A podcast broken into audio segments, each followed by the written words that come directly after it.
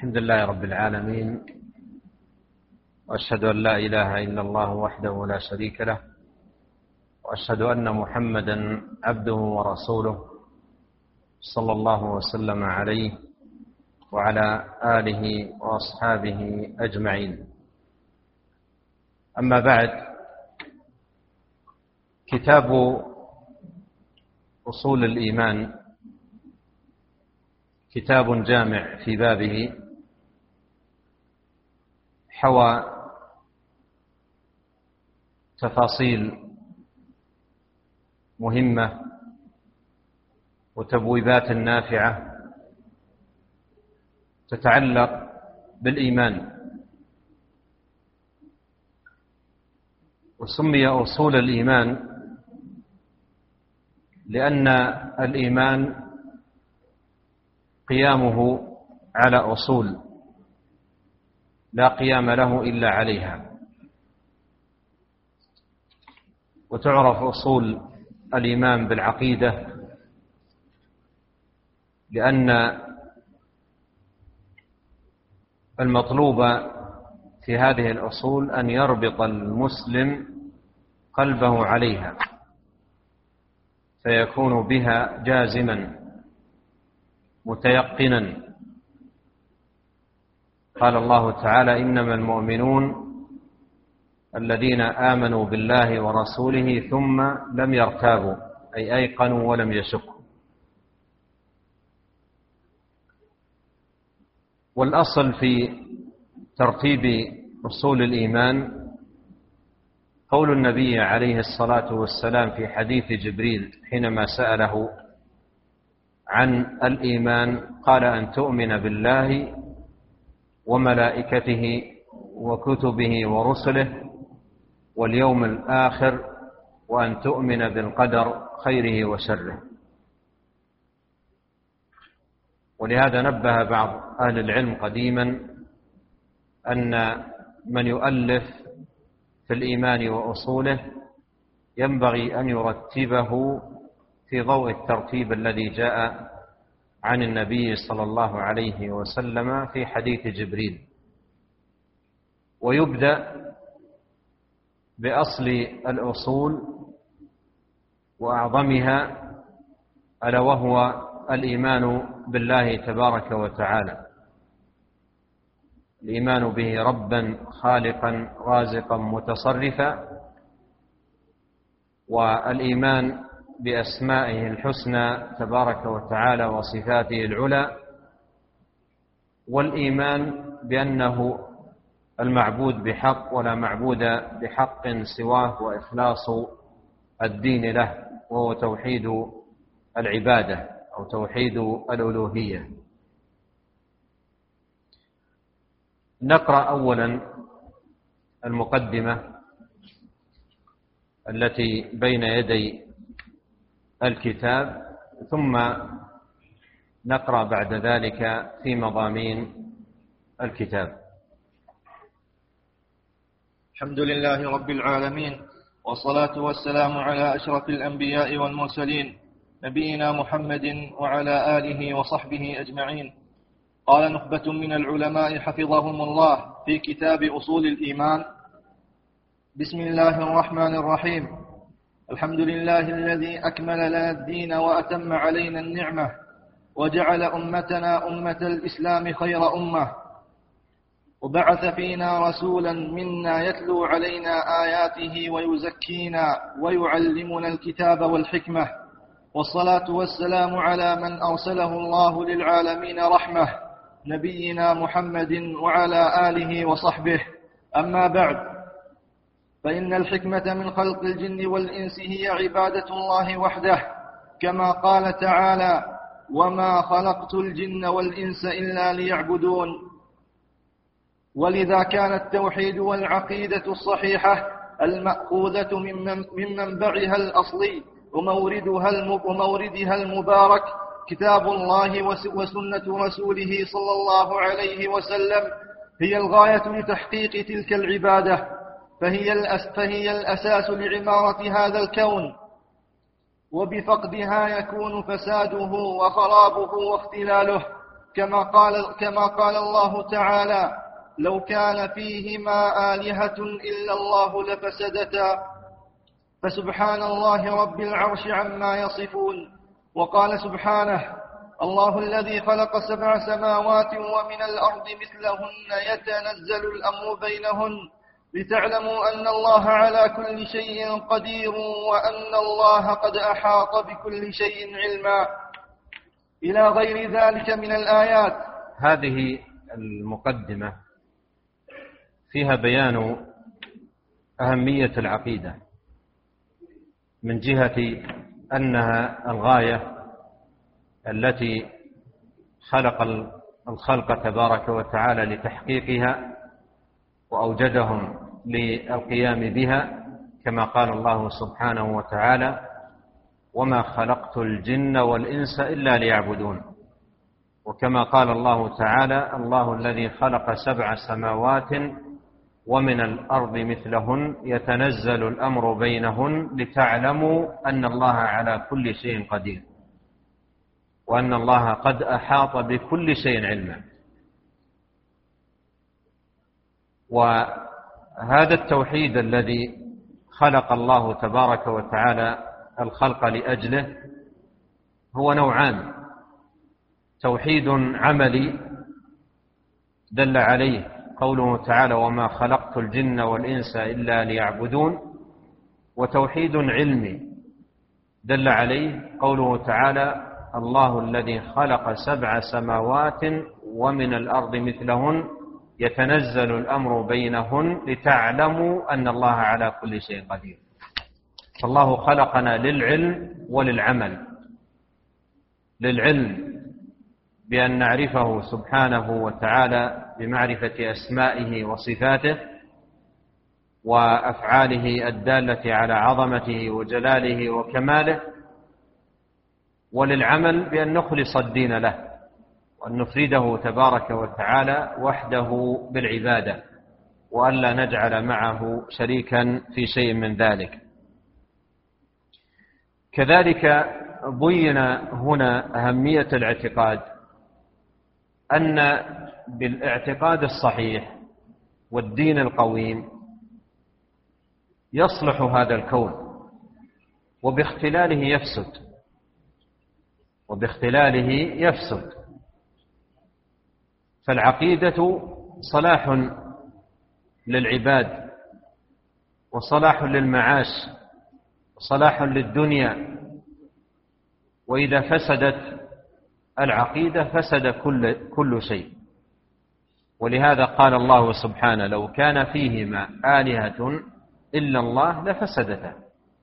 لو كان فيهما آلهة إلا الله لفسدتا. فسبحان الله رب العرش عما يصفون. فالعقيدة فيها صلاح هذا الكون وطيبه وتمام أمره وقرار حال الناس فيه.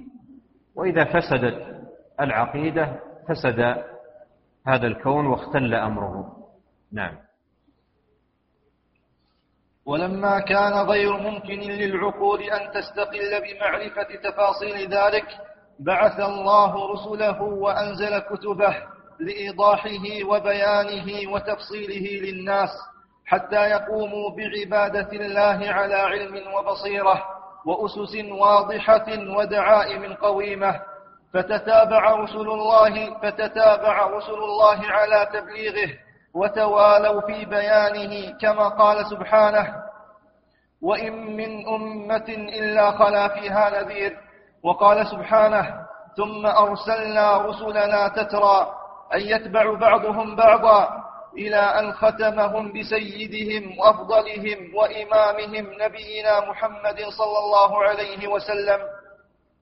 فبلغ الرسالة وأدى الأمانة ونصح الأمة وجاهد في الله حق جهاده ودعا إلى الله سرا وجهرا وقام بأعباء الرسالة أكمل قيام وأوذي في الله أشد الأذى فصبر كما صبر أولو العزم من الرسل ولم يزل داعيا إلى الله هاديا إلى صراطه المستقيم حتى, حتى أظهر الله به الدين وأتم به النعمة ودخل الناس بسبب دعوته في دين الله أفواجا ولم يمت صلى الله عليه وسلم حتى أكمل الله به الدين وأتم به النعمة وأنزل في ذلك سبحانه قوله اليوم أكملت لكم دينكم وأتممت عليكم نعمتي ورضيت لكم الإسلام دينا.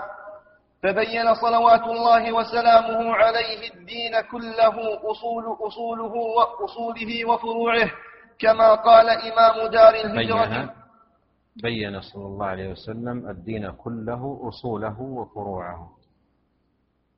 فبين صلوات الله وسلامه عليه الدين, الدين كله أصوله وفروعه كما قال إمام دار الهجرة مالك بن أنس رحمه الله. محال أن يظن بالنبي صلى الله عليه وسلم أنه علم أمته الاستنجاء ولم يعلمهم التوحيد. لما كان أمر الاعتقاد والإيمان أعظم الأمور لا صلاح ولا فلاح إلا به ولما كان أيضا لا يمكن للعقول أن تستقل بمعرفته ومعرفة تفاصيله مهما بلغت من الذكاء والنباهة والحصافة لا يمكن أن تستقل بمعرفة تفاصيل الاعتقاد وتفاصيل الإيمان بل الأمر يحتاج إلى وحي منزل من رب العالمين يعرف به الاعتقاد. ولهذا قال الله سبحانه وتعالى لنبيه صلى الله عليه وسلم وكذلك أوحينا إليك روحا من أمرنا ما كنت تدري ما الكتاب ولا الإيمان ولكن جعلناه نورا نهدي به من نشاء من عبادنا. فالعقيدة وتفاصيل الديانة لا سبيل للعقول إلى أن تعرفها استقلالا أي بلا وحي. ولهذا أنزل الله وحيه الحكيم وتتابع الرسل. وأيضا هنا من حكمة الله سبحانه وتعالى أن لم ينزل الوحي على كل فرد من أفراد الناس. وإنما اختار لنزول الوحي صفوة الناس وخيارهم ثم يقومون بمهمة البلاغ. كما قال الله تعالى الله يصطفي من الملائكة رسلا ومن الناس فكان الوحي ينزل على صفوة الناس. وحي الله العظيم وذكره الحكيم ينزل على صفوة الناس على من اختارهم الله تبارك وتعالى على علم. فينزل عليهم وحيه فيبلغونه. ولهذا الرسل واسطة بين الله وبين خلقه في إبلاغ دينه وبيان شرعه. وينذرون الناس بوحي الله. قل إنما أنذركم بالوحي. والرسول مهمته إبلاغ كلام مرسله. وما على الرسول إلا البلاغ. وهذا الاعتقاد الذي بعث به النبيون اعتقاد واحد لدى الجميع.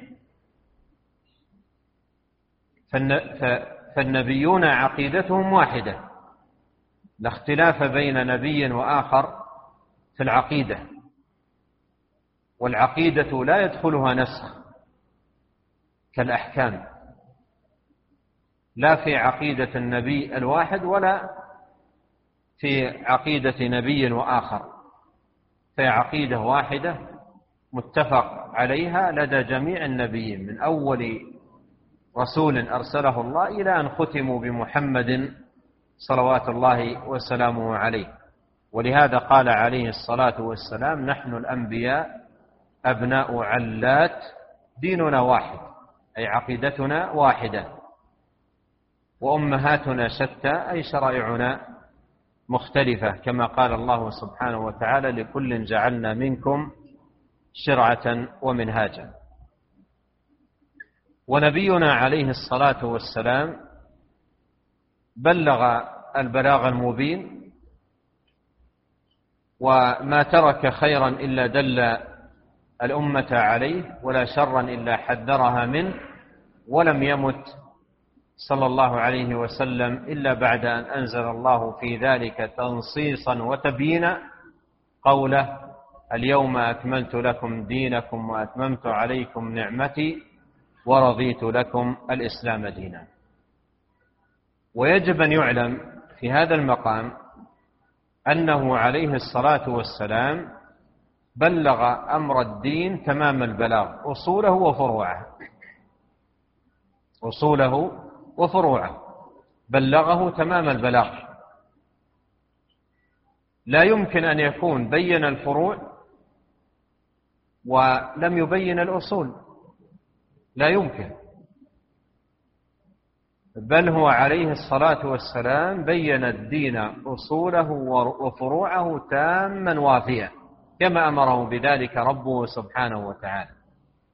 وهنا تأتي كلمة مالك رحمه الله تعالى العظيمة حيث قال محال أن يظن بالنبي عليه الصلاة والسلام أنه علم أمته الاستنجاء ولم يعلمهم التوحيد.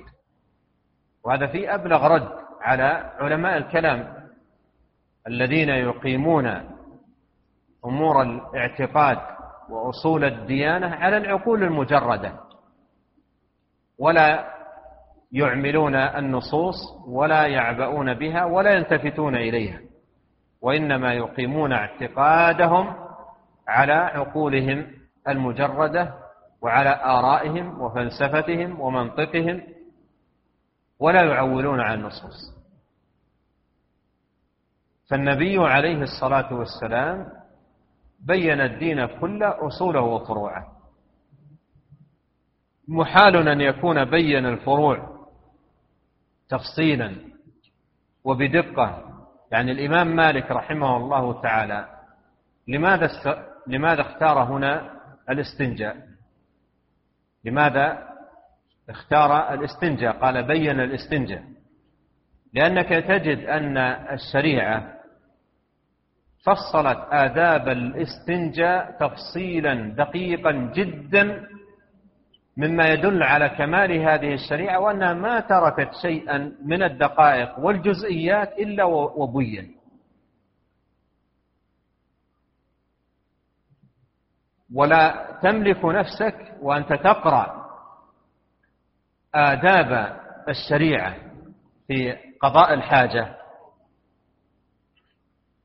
والآداب التي ينبغي أن يكون عليها المسلم وقت قضاء الحاجة إلا أن ترى هذا الكمال والجمال والحسن العظيم الذي اشتملت عليه هذه الشريعة المباركة. فتجد تفاصيل دقيقة جدا. ولما وقف بعض المشركون على شيء من هذه التفاصيل قالوا على وجه السخرية إن نبيكم علمكم شيء كل شيء حتى آداب القراءة. قالوا ذلك على وجه التهكم. فسمعهم سلمان كما جاء في الصحيح وقال أجل. قال لا يمسن أحدكم ذكره بيمينه ولا يستنجي بعظم ولا رجيع ولا يستقبل القبلة ببول ولا غائط. أخذ يعدد لأن هذه مفخرة. هذه مفخرة تدل على جمال وكمال هذا الدين وأنه بينت فيه التفاصيل بيانا وافيا. فإذا كان عليه الصلاة والسلام فصل آداب قضاء الحاجة تفصيلا دقيقا جزئية جزئية بينه. أفيمكن أن يكون فصل آداب قضاء الحاجة ولم يبين التوحيد الذي هو الأساس الذي عليه قيام الدين لا يمكن. فالنبي عليه الصلاة والسلام بين الدين كله أصوله وفروعه والفائدة العملية التي نأخذها من هذا الأمر هي أن الواجب على المسلم أن يتلقى دينه كله أصوله وفروعه من كلام الله وكلام رسوله. عليه الصلاة والسلام. نعم. قالوا حفظهم الله. وقد كان صلى الله عليه وسلم داعية إلى توحيد الله وإخلاص الدين لله ونبذ الشرك ونبذ الشرك كل ونبذ ونبذ ونبذ الشرك كله. ونبذ. ونبذ الشرك كله. ونبذ الشرك كله كبيره وصغيره شأن جميع المرسلين. إذ أن الرسل كلهم متفقون على ذلك متضافرون على الدعوة إليه.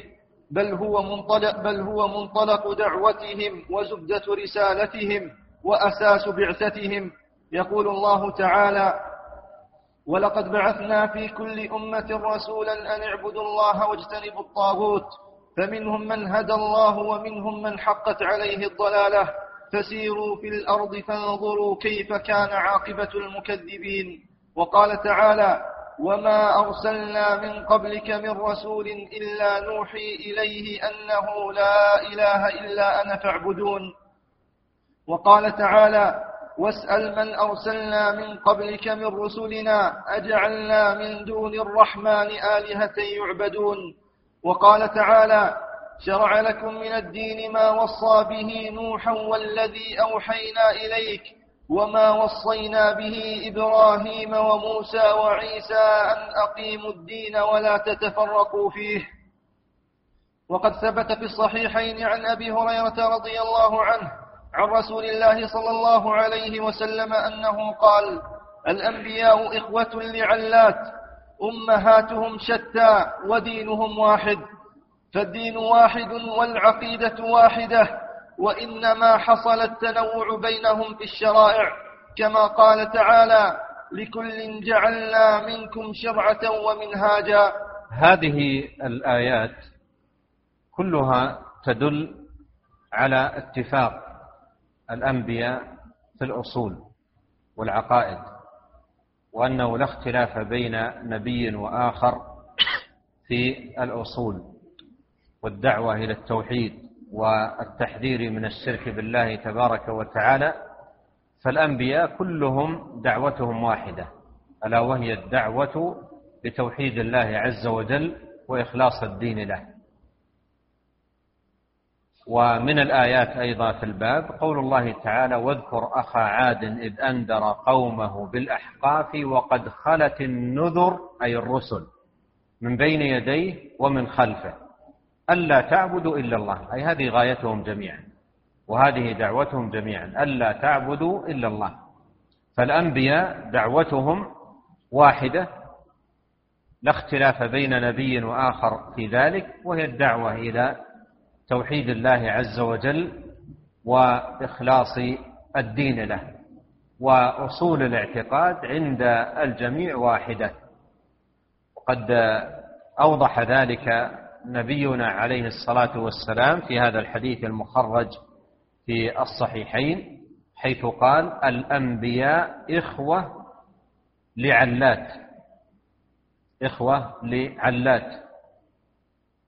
إخوة لعلات. العلات آه، آه، هن الزوجات لزوج واحد. العلات الزوجات لزوج واحد. فالإخوة لعلات آه، يعني الذين أبوهم واحد وأمهاتهم متعددات. أبوهم واحد وأمهاتهم متعددات. إشارة بهذا المثل إلى أن عقيدة الأنبياء ووصولهم واحدة والشرائع مختلفة. الشرائع مختلفة من نبي إلى آخر لكن الأصول واحدة. قال نحن الأنبياء إخوة لعلات أمهاتنا شتى وديننا واحد. أمهاتنا شتى وديننا واحد. أي الأصول والعقيدة واحدة لكن قد آه، تختلف الأحكام والتفاصيل والشرائع من نبي لآخر كما قال سبحانه وتعالى لكل جعلنا منكم شرعة ومنهاجا. نعم. قالوا حفظهم الله وقد ثبت في الصحيحين في الصحيحين عن أبي هريرة رضي الله ولذا ينبغي. قال قالوا ولذا ينبغي أن يكون متقررا لدى كل مسلم وواضحا لدى كل مؤمن أن العقيدة لا مجال فيها للرأي والأخذ والعطاء وإنما الواجب على كل لا مجال لا, ج... لا مجال. لا م... وواضحا لدى كل مؤمن أن العقيدة لا مجال فيها للرأي والأخذ والعطاء. وإنما الواجب على كل مسلم في مشارق الأرض ومغاربها أن يعتقد ومغاربها. وإنما الواجب على كل مسلم في مشارق الأرض ومغاربها أن يعتقد عقيدة الأنبياء والمرسلين وأن يؤمن بالأصول التي آمنوا بها ودعوا إليها دون تشكك أو تردد. قال تعالى آمن الرسول بما أنزل إليه من ربه والمؤمنون. كل آمن بالله وملائكته وكتبه ورسله. لا نفرق بين أحد من رسله. وقالوا سمعنا وأطعنا. غفرانك ربنا وإليك المصير. إذا عرفت المقدمة والتمهيد السابق في شأن العقيدة وأنها لدى الأنبياء عقيدة واحدة وأن منبع العقيدة الوحي. الوحي المنزل من رب العالمين. فإذا عرف هذا التمهيد فيجب أن يكون متقررا لدى كل مسلم أن العقيدة لا مجال فيها للرأي والأخذ والعطاء والقبول أو الرد وعدم القبول. لا مجال لذلك. بل الواجب في جميع الاعتقاد الذي جاء به وحي الله وتنزيله أن يتلقى بالقبول. كما قال الزهري رحمه الله من الله الرسالة وعلينا وعلى من الله الرسالة وعلى الرسول البلاغ وعلينا التسليم. أما أن تعرض أو يعرض الوحي على العقول فما وافقها قبل وما لم يوافقها رد كما هي طريقة المتكلمين أو أن تجعل العقول حاكمة على النقول. فهذا عين الباطل. ومنشأ الضلال.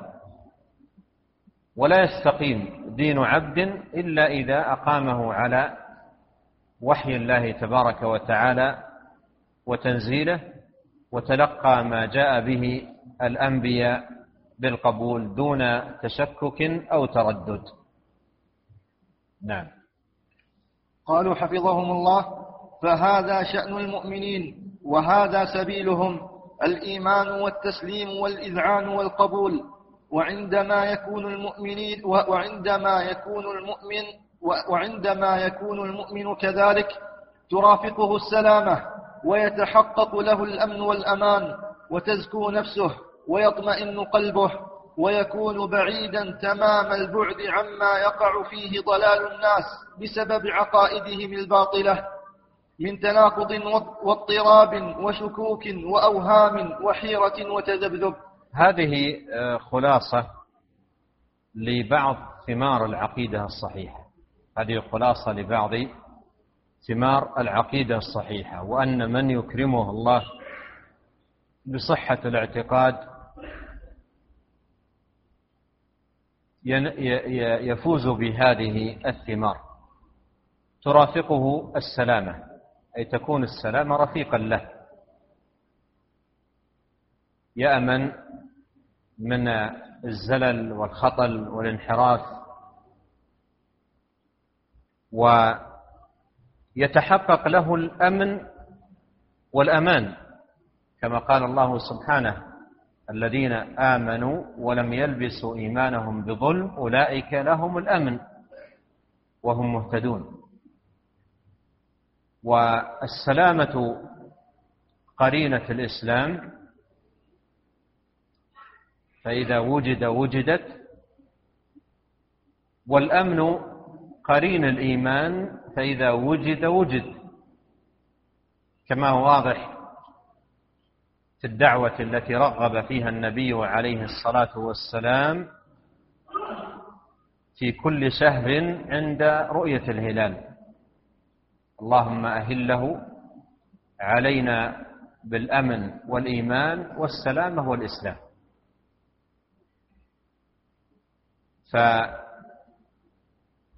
فالإسلام به السلامة والإيمان به الأمن. فإذا اختل الإيمان اختل الأمن. ومن ثمرات العقيدة أنها تزكي النفس. أنها تزكي النفس. بل لا تزكو النفس إلا بالاعتقاد الصحيح. قد أفلح من زكاها أي بتوحيد الله بلا إله إلا الله بإخلاص الدين لله تبارك وتعالى.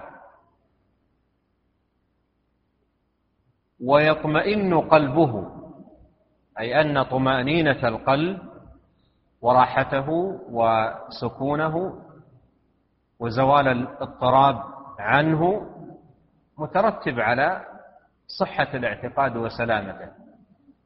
كما قال الله سبحانه وتعالى الذين آمنوا وتطمئن قلوبهم بذكر الله ألا بذكر الله تطمئن القلوب. ويكون بعيدا تمام البعد عما يقع فيه ضلال الناس بسبب عقائدهم الباطلة. من تناقض واضطراب وشكوك وأوهام وحيرة وتذبذب. وهذه أيضا ثمرة من ثمار العقيدة الصحيحة ألا وهي الثبات وعدم الاضطراب. لأنها عقيدة منتظمة متسقة ليست متعارضة ولا متناقضة. بينما العقائد الأخرى عقائد مضطربة متناقضة وتبعا لاضطرابها يضطرب أهلها ويتناقضون ويتذبذبون وتكثر فيهم الشكوك والأوهام. ولو كان من عند غير الله لوجدوا فيه اختلافا كثيرا. بينما العقيدة الصحيحة عقيدة متسقة منتظمة ليس فيها اضطراب ولا تناقض وأهلها كذلك سماهم الثبات وعدم التناقض والاضطراب. بينما أهل الباطل سيماهم الاضطراب والتلون والتذبذب وعدم الثبات. نعم. قالوا حفظهم الله. والعقيدة الإسلامية الصحيحة بأصولها الثابتة وأسسها السليمة وقواعدها المتينة هي دون غيرها التي تحقق للناس سعادتهم ورفعتهم وفلاحهم في الدنيا والآخرة بوضوح معالمها وصحة دلائلها وسلامة براهينها وحججها ولموافقتها للفطرة السليمة والعقول الصحيحة والقلوب السوية. وهذه أيضا ثمار للعقيدة الصحيحة بأصولها الثابتة وأسسها السليمة وقواعدها المتينة تحقق للناس سعادتهم. لا يمكن أن تتحقق سعادة إلا بالاعتقاد الصحيح. كما قال الله تعالى من عمل صالحا من ذكر أو أنثى وهو مؤمن فلنحيينه حياة طيبة. أي حياة كريمة سعيدة هنيئة.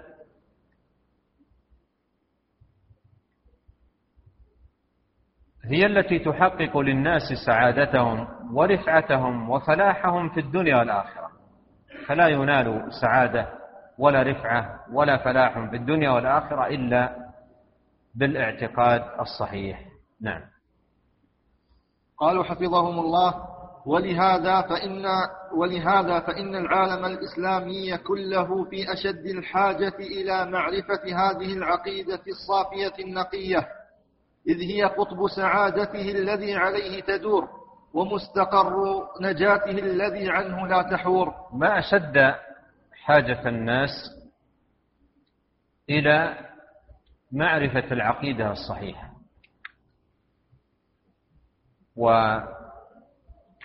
والمصيبة العظيمة في هذا الباب أن كثيرا من المنتسبين للإسلام حرفت عقائدهم وصرفت عن الحق والهدى بعقائد باطلة ما أنزل الله بها من سلطان. إما قائمة على الرأي أو العقل أو التصورات والتخرصات والظنون أو غير ذلك مما جعل مصدرا للاستدلال. فتنوعت المصادر وبعد الناس عن الكتاب والسنة وإذا أراد المستدل منهم أن يستدل استدل بعقله أو برأيه أو بوجده أو بذوقه أو بمنامه أو بقصص أو غير ذلك فلا ترى من عمدته كتاب الله وسنة نبيه عليه الصلاة والسلام إلا من رحم الله. فما أحوج الناس فعلا إلى العقيدة الصافية العذبة النقية المستمدة من كتاب الله وسنة نبيه صلوات الله وسلامه عليه. وأذكر من القصص المؤلمة التي مرت معي في هذا الباب أن رجلا التقيت به كان نصرانيا فأسلم. وأحب أن يتقوى في الإسلام علما. فسأل عن مكان يعلم فيه العلم الشرعي. فأرشد إلى منطقة وذهب وأخذ يتعلم هناك. وكان الذي يدرس في العقيدة علم الكلام. وهو جاء في جاء إلى الإسلام يريد الإسلام الصافي المستمد من الكتاب والسنة يريد دين الله. فأخذ يدرس ويتعلم على أن هذا الذي يعلم هو الإسلام وأن هذا معقل من معاقل تعليم الإسلام الصافي وكان يعلم أمورا ينفر منها لكن قبلها لأنه في معقل لبيان الإسلام. فسألته في لقائي به ماذا أخذت في العقيدة؟ ودخلت معه في بعض التفاصيل. قلت ماذا تعلمت في جواب هذا السؤال؟ أين الله؟ قال الله في كل مكان. قلت وما الدليل على ذلك؟ قال الشيخ ذكر لنا أدلة هكذا قال لي. قال أدلة قوية مقنعة لكن ما ما أحضر ما تحضرني. يعني فلسفة و... قلت له إذا اسمع. وأخذت أبين له علو الله. وأسوق له وتعمدت أن أكثر له من ذكر الأدلة من القرآن والسنة وأفصل له في أنواع الأدلة التفصيل المعروف في كتب العقيدة. وكل الكلام الذي قلته له آيات وأحاديث. قال الله قال رسوله صلى الله عليه وسلم استغرب هذه الطريقة ما سمع بها. نعتقد كذا لقوله تعالى كذا ونعتقد كذا لقوله تعالى كذا ولقوله صلى الله عليه وسلم كذا. وسمع مني في تلك الجلسة عشرات الآيات. قال سبحان الله لماذا؟ هكذا قال لي لماذا هؤلاء المجرمين حبسوا عنا كلام الله وكلام رسوله؟ وأنا دخلت الإسلام أريد كلام الله وكلام رسوله. أنا ما أريد أنا أريد كلام الله أنا ما دخلت الإسلام إلا لأسمع كلام الله وكلام رسوله. قلت له عندما كنت نصرانيا إذا قيل لك أين الله؟ ماذا تقول؟ قال في السماء. عندما كنت نصرانيا. إذا قيل لك أين الله؟ ماذا تقول؟ قال في السماء. فهذه حقيقة مصيبة مصيبة عظيمة جدا. لا يعلم القرآن ولا تعلم السنة ولا يعلم أحاديث النبي عليه الصلاة والسلام في تلقي الاعتقاد وإنما يبسط للناس في هذا الباب الفلسفة والمنطق والآراء والعقليات. فما أشد حاجة الناس فعلا إلى العقيدة الصافية المستمدة من كلام الله وكلام رسوله عليه الصلاة والسلام. نعم. قالوا حفظهم الله وفي هذا المؤلف الوجيز يجد المسلم أصول العقيدة الإسلامية. وأهم, وأهم أسسها وأبرز أصولها ومعالمها مما لا غنى لمسلم عنه. ويجد ذلك كله مقرونا بدليله مدعما بشواهده فهو كتاب مشتمل على أصول الإيمان في ضوء الكتاب والسنة. وهي أصول عظيمة موروثة عن الرسل ظاهرة غاية الظهور.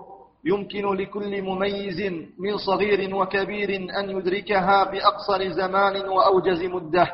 طيب. شوف الآن التمهيد. تمهيد.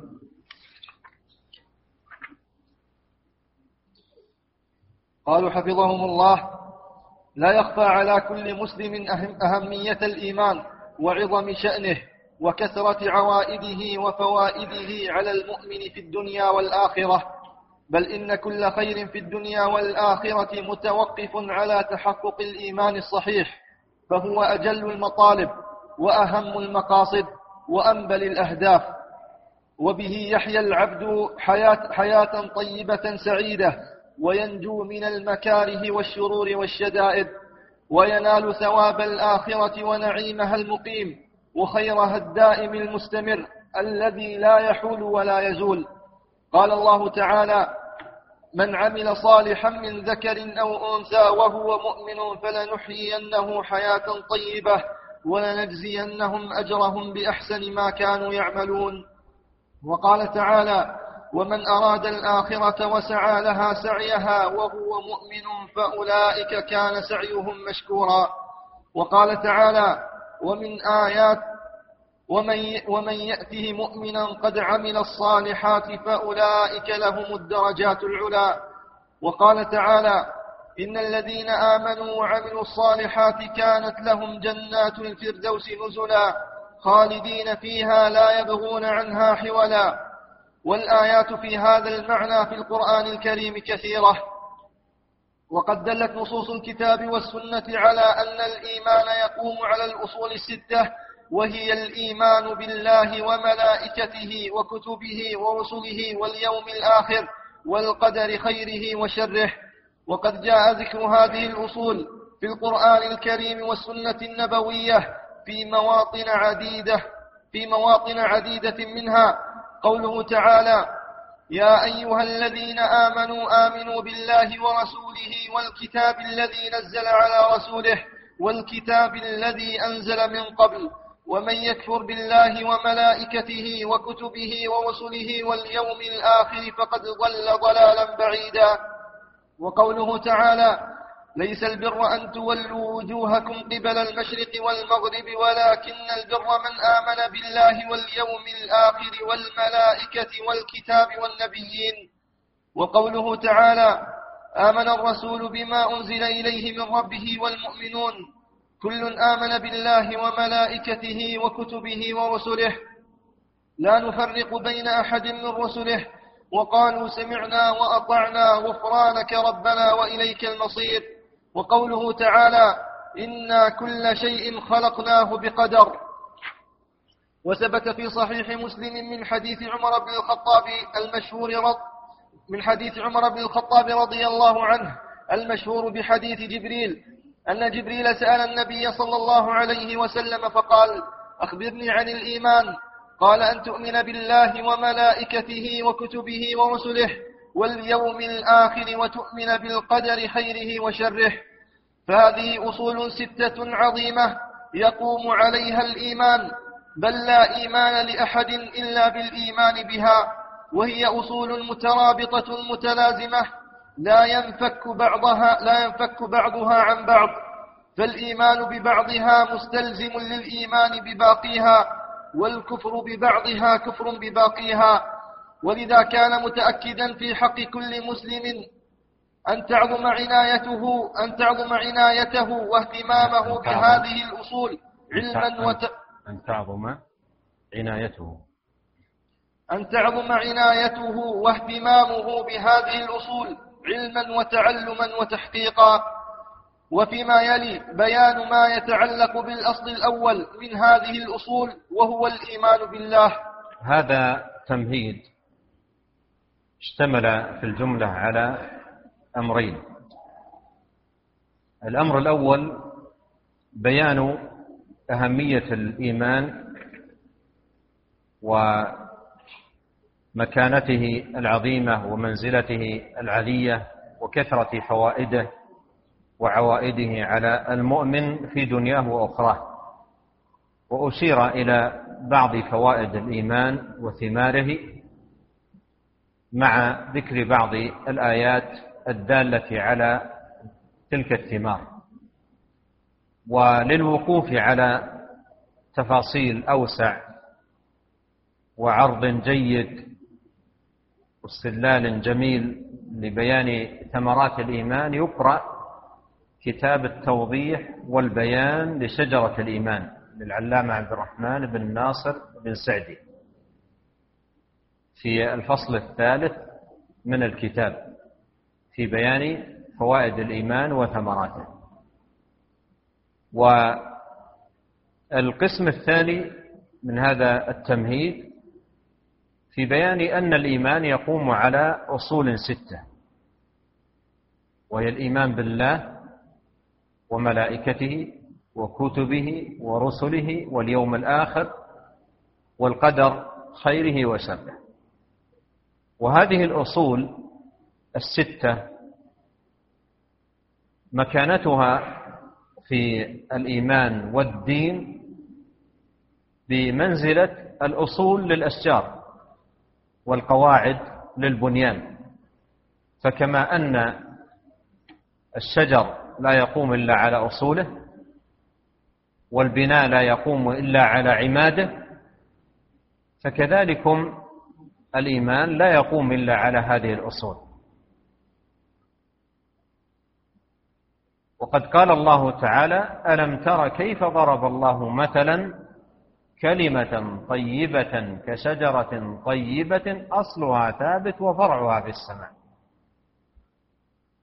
أصلها ثابت وفرعها في السماء. كما أن للشجرة أصل وفرع أصل ثابت وفرع قائم ولا قيام للفرع إلا على أصله. فكذلك الإيمان لا يقوم إلا على أصوله.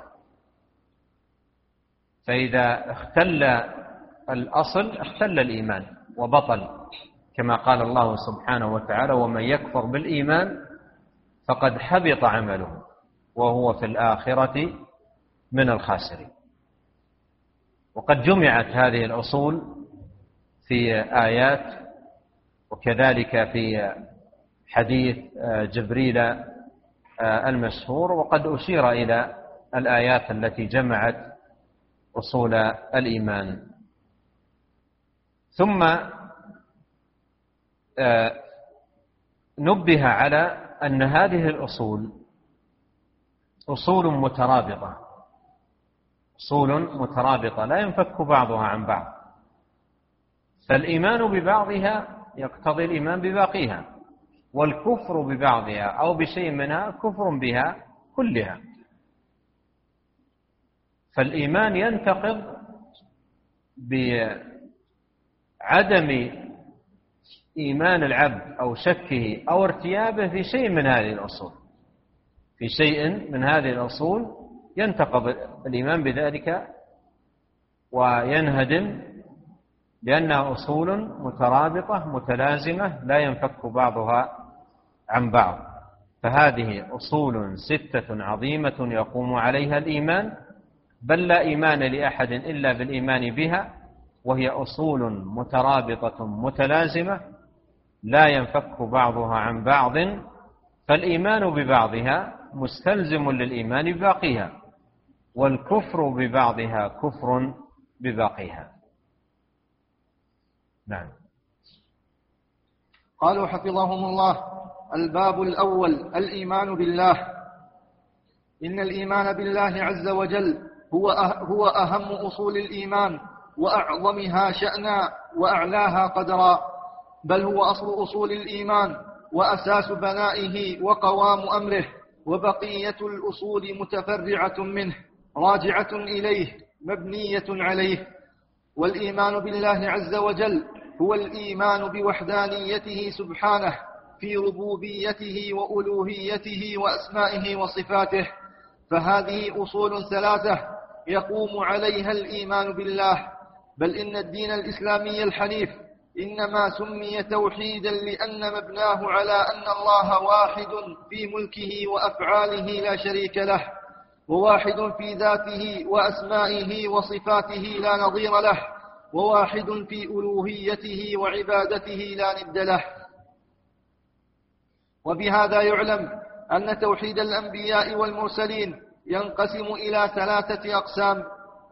القسم الأول توحيد الربوبية وهو الإقرار بأن الله تعالى رب كل شيء ومليكه وخالقه ورازقه وأنه المحيي المميت النافع الضار المتفرد بالإجابة عند الاضطرار الذي له الأمر كله وبيده الخير كله وإليه يرجع الأمر كله لا شريك له في ذلك. القسم الثاني توحيد الألوهية وهو إفراد الله وحده بالذل والخضوع والمحبة والخشوع والركوع والسجود والذبح والنذر وسائر أنواع العبادة لا شريك له. القسم الثالث توحيد الأسماء والصفات وهو إفراد الله تعالى بما سمى ووصف, نفس ووصف نفسه في كتابه وعلى لسان نبيه صلى الله عليه وسلم وتنزيهه عن النقائص والعيوب ومماثلة, الخلق فيما هو من خصائصه والإقرار بأن الله بكل شيء عليم وعلى كل شيء قدير وأنه الحي القيوم الذي لا تأخذه سنة ولا نوم. له المشيئة النافذة والحكمة البالغة وأنه سميع بصير رؤوف رحيم على العرش استوى وعلى الملك احتوى وأنه الملك القدوس السلام المؤمن المهيمن العزيز الجبار المتكبر. سبحان الله عما يشركون. إلى غير ذلك من الأسماء الحسنى والصفات العلى. ولكل قسم, ولكل قسم من هذه الأقسام الثلاثة دلائل كثيرة من الكتاب والسنة. فالقرآن كله في التوحيد وحقوقه, وحقوقه وجزائه وفي شأن الشرك وأهله وجزائهم. وهذه الأقسام الثلاثة للتوحيد قد أخذها أهل العلم بالاستقراء والتتبع لنصوص الكتاب والسنة وهو استقراء, وهو استقراء تام لنصوص الشرع. أفاد هذه الحقيقة الشرعية. أفاد هذه؟ أفاد هذه الحقيقة, الحقيقة الشرعية. وهي أن التوحيد المطلوب وهي أن التوحيد المطلوب من العباد. هو الإيمان بوحدانية الله في ربوبيته وألوهيته وأسمائه وصفاته فمن لم يأت بهذا جميعه فليس بمؤمن. وفيما يلي فصول ثلاثة في كل فصل منها بيان لقسم من هذه الأقسام. الباب الأول من أبواب هذا الكتاب في الإيمان بالله. والإيمان بالله هو أصل أصول الإيمان. الإيمان بالله هو أصل أصول الإيمان. وبقية أصول الإيمان تبع لهذا الأصل. تبع لهذا الأصل وراجعة إليه. ولهذا تجد في الآيات ومنها الآية التي مرت معنا قريبا آمن الرسول بما أنزل إليه من ربه والمؤمنون كل آمن بالله هذا أصل الأصول وملائكته وكتبه ورسله أعيدت إليه بالضمائر لأنها تابعة له. أعيدت إليه بالضمائر قال كل آمن بالله هذا أصل الأصول. وهذه الأصول الأخرى تبع لهذا الأصل وراجع ولهذا قال وملائكته وكتبه ورسله هذه كلها تابعة لهذا الأصل. فأصل الأصول الإيمان بالله. الإيمان بالله تبارك وتعالى. والإيمان بالله الذي هو أصل أصول الإيمان يقوم على أركان ثلاثة. لا قيام له إلا عليها. وهي الإيمان بوحدانيته في ربوبيته والإيمان بوحدانيته في ألوهيته والإيمان بوحدانيته في أسمائه وصفاته. ودين الإسلام سمي توحيدا لأن مبناه على الإيمان بوحدانية الله الربوبية والألوهية والأسماء والصفات. وهذا هذه هذا التوحيد بأقسامه الثلاثة هو توحيد المرسلين ودين جميع النبيين من أولهم إلى آخرهم. فالأنبياء بعثهم الله ليعرفوا بالمعبود المقصود الملتجأ إليه تعريفا بأسمائه وصفاته وأفعاله وتعريفا بربوبيته وتدبيره وتسخيره لهذا الكون ودعوة لإفراده سبحانه وتعالى بالعبادة وإخلاص الدين له. القسم الأول من أقسام التوحيد توحيد الربوبية. وسيأتي تفصيله لكن خلاصة معناه أنه الإقرار بأن الله رب كل شيء ومليكه وخالقه ورازقه وأنه المحيي المميت النافع الضار المتفرد بالإجابة عند الاضطرار الذي له الأمر كله وبيده الخير كله. وإليه يرجع الأمر كله لا شريك له في شيء من ذلك. هذه خلاصة في تعريف توحيد الربوبية. وأيضا يعرفه آه، آه، أهل العلم بأنه توحيد الله بأفعاله. توحيد الله بأفعاله من خلق ورزق وتصرف وتدبير وعطاء ومنع. فهذه التي أفعال الله سبحانه وتعالى نوحده بها نفرده بها. نقر بها. ولا نجعل مع الله سبحانه وتعالى شريكا في شيء من ذلك. وتوحيد الألوهية هو إفراد الله وحده بالذل والخضوع وجميع أنواع العبادة. ويعرف أهل العلم بتوحيد الله بأفعال العباد. توحيد الله بأفعال العباد. بأن يفرد ويخلص له الدين بأفعال العباد التي هي الذل الخوف الرجاء الحب السجود الركوع الذبح النذر إلى غير ذلك من أفعال العباد سواء منها ما كان فعلا يفعله العبد بقلبه أو بجوارحه. فيجب أن يخلص الدين لله تبارك وتعالى وأن يفرد عز وجل بالعبادة كلها فلا يجعل له شريك في شيء من ذلك كما قال الله تعالى وما أمروا إلا ليعبدوا الله مخلصين له الدين كما قال جل وعلا ألا لله الدين الخالص والقسم الثالث توحيد الأسماء والصفات وذكرت خلاصته هنا بأنه إفراد الله بما سمى ووصف به نفسه في كتابه وعلى لسان نبيه أي في السنة صلوات الله وسلامه عليه وتنزيهه عن النقائص والعيوب ومماثلة الخلق فيما هو من خصائصه. وهذا فيه التنبيه على أن التنزيه على أن التنزيه أي ما ينزه الرب عنه تبارك وتعالى أمران. الأمر الأول تنزيه عن النقائص والعيوب. تنزيه عن النقائص والعيوب أي تبرئة الله وتقديسه عن كل نقص يلحق شيئا من صفاته وأفعاله سبحانه وتعالى. والنوع الثاني من التنزيه تنزيه الله عن مماثلة الخلق ليس كمثله شيء وهو السميع البصير. والإقرار بأن الله بكل شيء عليم وعلى كل شيء قدير وأنه الحي القيوم الذي لا تأخذه سنة ولا نوم له المشيئة النافذة والحكمة البالغة وأنه سميع بصير رؤوف رحيم على العرش استوى وعلى الملك احتوى وأنه الملك القدوس السلام المؤمن المهيمن العزيز الجبار المتكبر سبحان الله عما يشركون إلى غير ذلكم. من الأسماء والصفات. فهذا هو توحيد الأسماء والصفات أن نؤمن بأسماء الله تبارك وتعالى وصفاته الواردة في كتابه وسنة نبيه عليه الصلاة والسلام.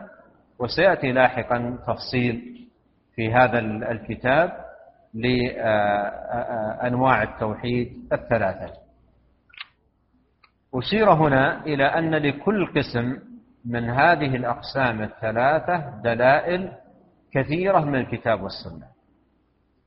وأيضا هناك دلائل كثيرة في الكتاب والسنة على أن التوحيد ينقسم إلى ثلاثة أقسام الربوبية والألوهية والأسماء والصفات.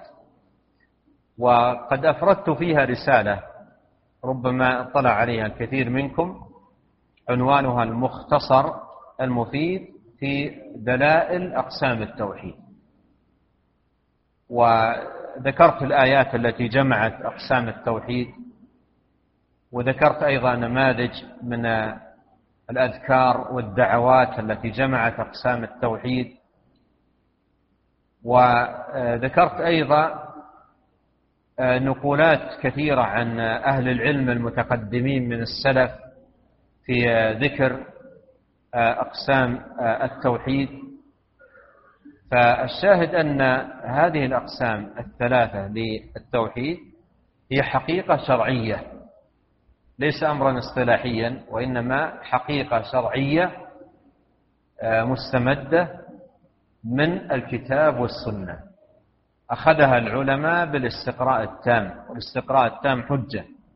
أخذها أهل العلم بالاستقراء التام لكلام الله وكلام رسوله عليه الصلاة والسلام. فالتوحيد ثلاثة أقسام.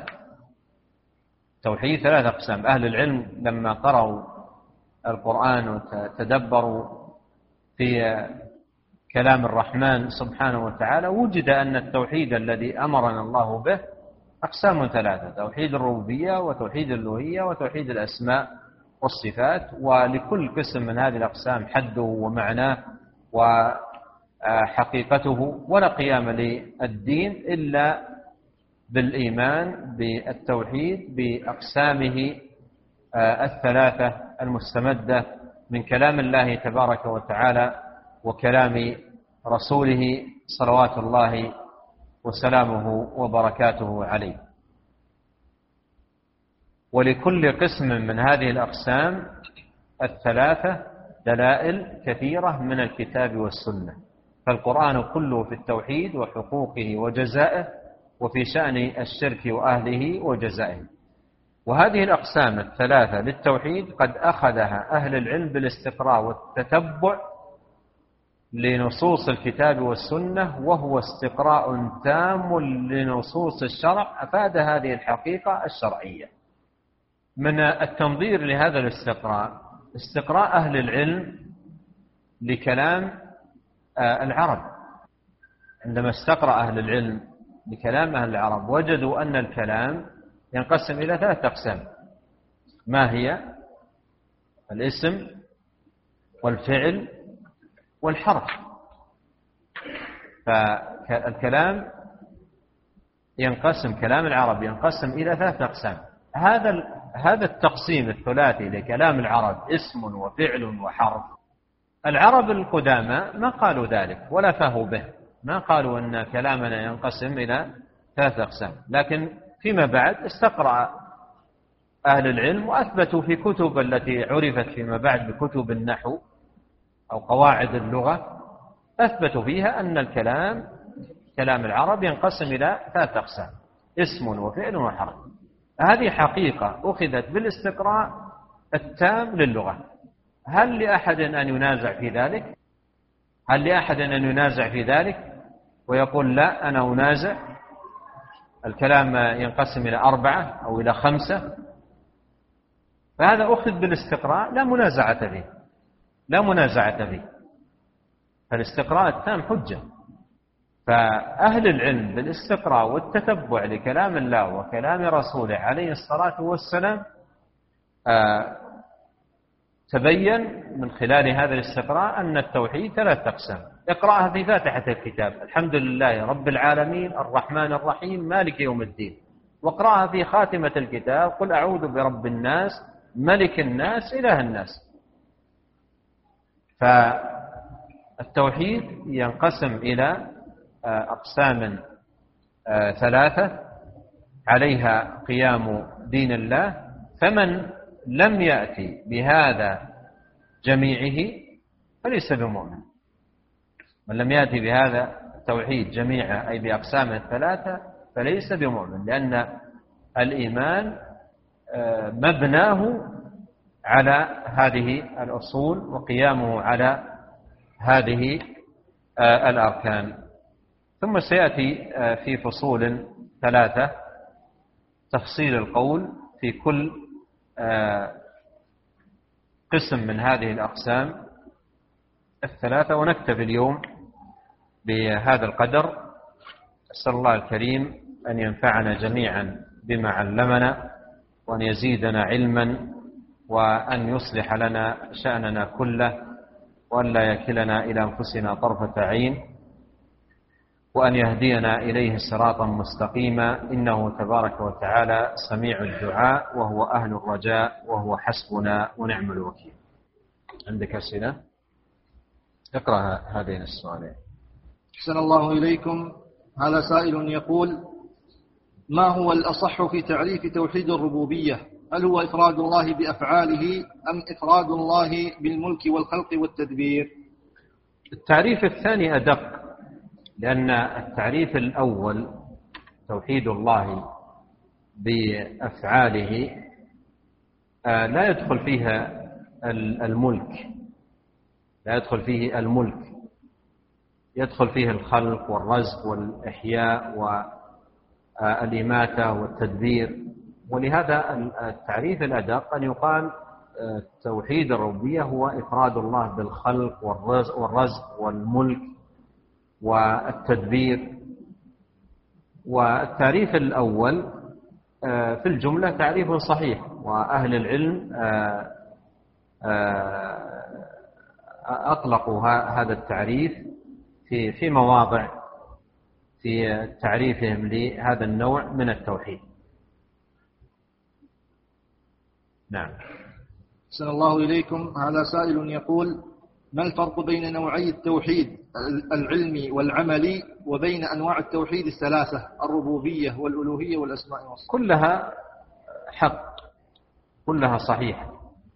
لأن الذي يقسم التوحيد إلى قسمين علمي وعملي. يقسم التوحيد إلى ثلاثة أقسام ربوبية وألوهية وأسماء وصفات. والاختلاف هنا في العبارة لأن الذي يقول إن التوحيد نوعان علمي وعملي. العلمي يتناول عنده الربوبية والأسماء والصفات. فالعلمي يتناول الربوبية والأسماء والصفات لأن المطلوب في الربوبية والأسماء والصفات العلم. والعملي هو توحيد الألوهية.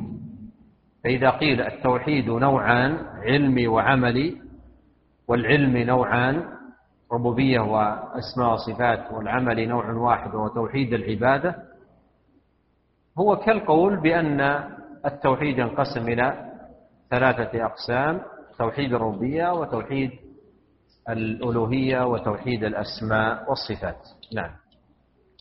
صلى الله إليكم. هذا يقول جزاكم الله خيرا. ما هو أفضل شرح لكتاب التوحيد يعتني به طالب العلم؟